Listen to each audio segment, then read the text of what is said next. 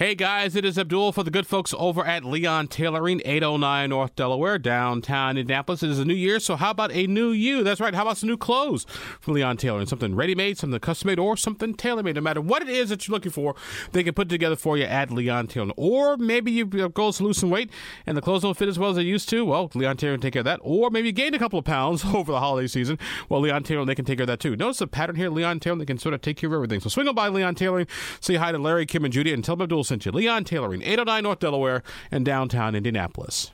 Uh, just talking a little bit about the week. Um, you know, earlier in the week, I talked uh, about the Medicaid funding issue, and I just want to re- re- reiterate, if I could, a couple of the top lines that we've been talking about as a caucus with regards to um, we'd like to see going forward, protecting family, pr- protecting families, providing care for their medically complex children, protecting the two percent rate increase across Medicaid services. Uh, we need an impact study that reviews how each of the eight proposed Medicaid cuts will impact future beneficiaries and dis- disclose which uh, program was chosen for cuts. Uh, we need to stop reversions and diversions out of the Medicaid fund. Without reversions, we would not be here today because there wouldn't be a shortfall. Um, we need real-time Medicaid accounting and transparency in the form of quarterly fiscal reports to the State Budget Committee and Medicaid Oversight Committee.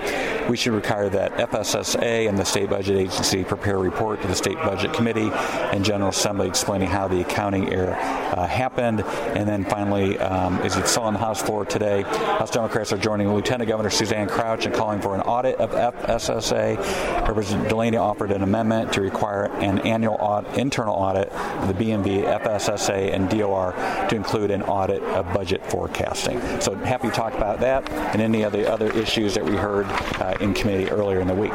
Anywhere concerned that uh, you folks may be buying litigation, uh, a couple of bills that come to mind. One that would prohibit foreign ownership of certain agricultural land in Indiana, particularly on military bases. The other one kind of goes to health care and, and insurance and ERISA.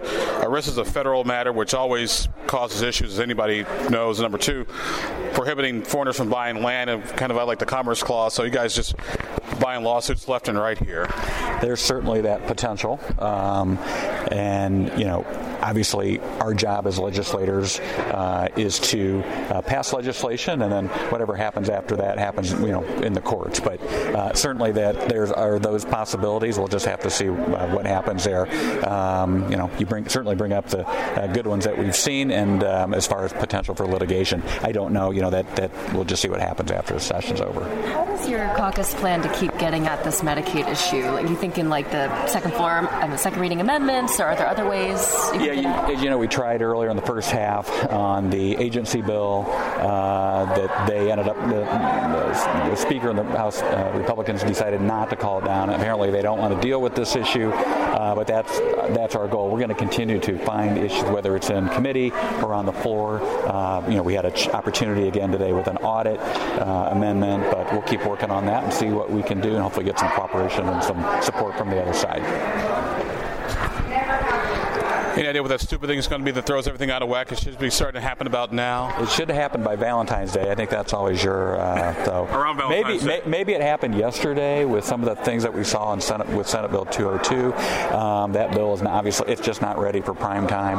Um, I'm glad that folks came out to testify against the, the bill, testify uh, for or against. There wasn't as much discussion in the Senate, uh, but um, it's it's certainly there's certainly problems issues with with tenure. Uh, obviously, it seems like it's a sort of a companion thing with what's going on with Rokita's eye, eyes on education.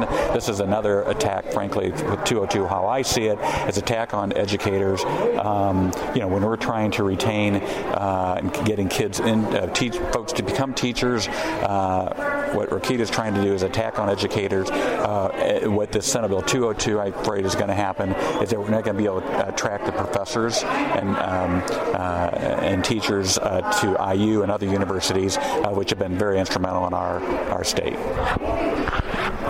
Thank you. Okay. This podcast was produced and edited by Chris Spangle and Leaders and Legends LLC. If you're interested in starting a podcast or taking yours to the next level, please contact us at leadersandlegends.net.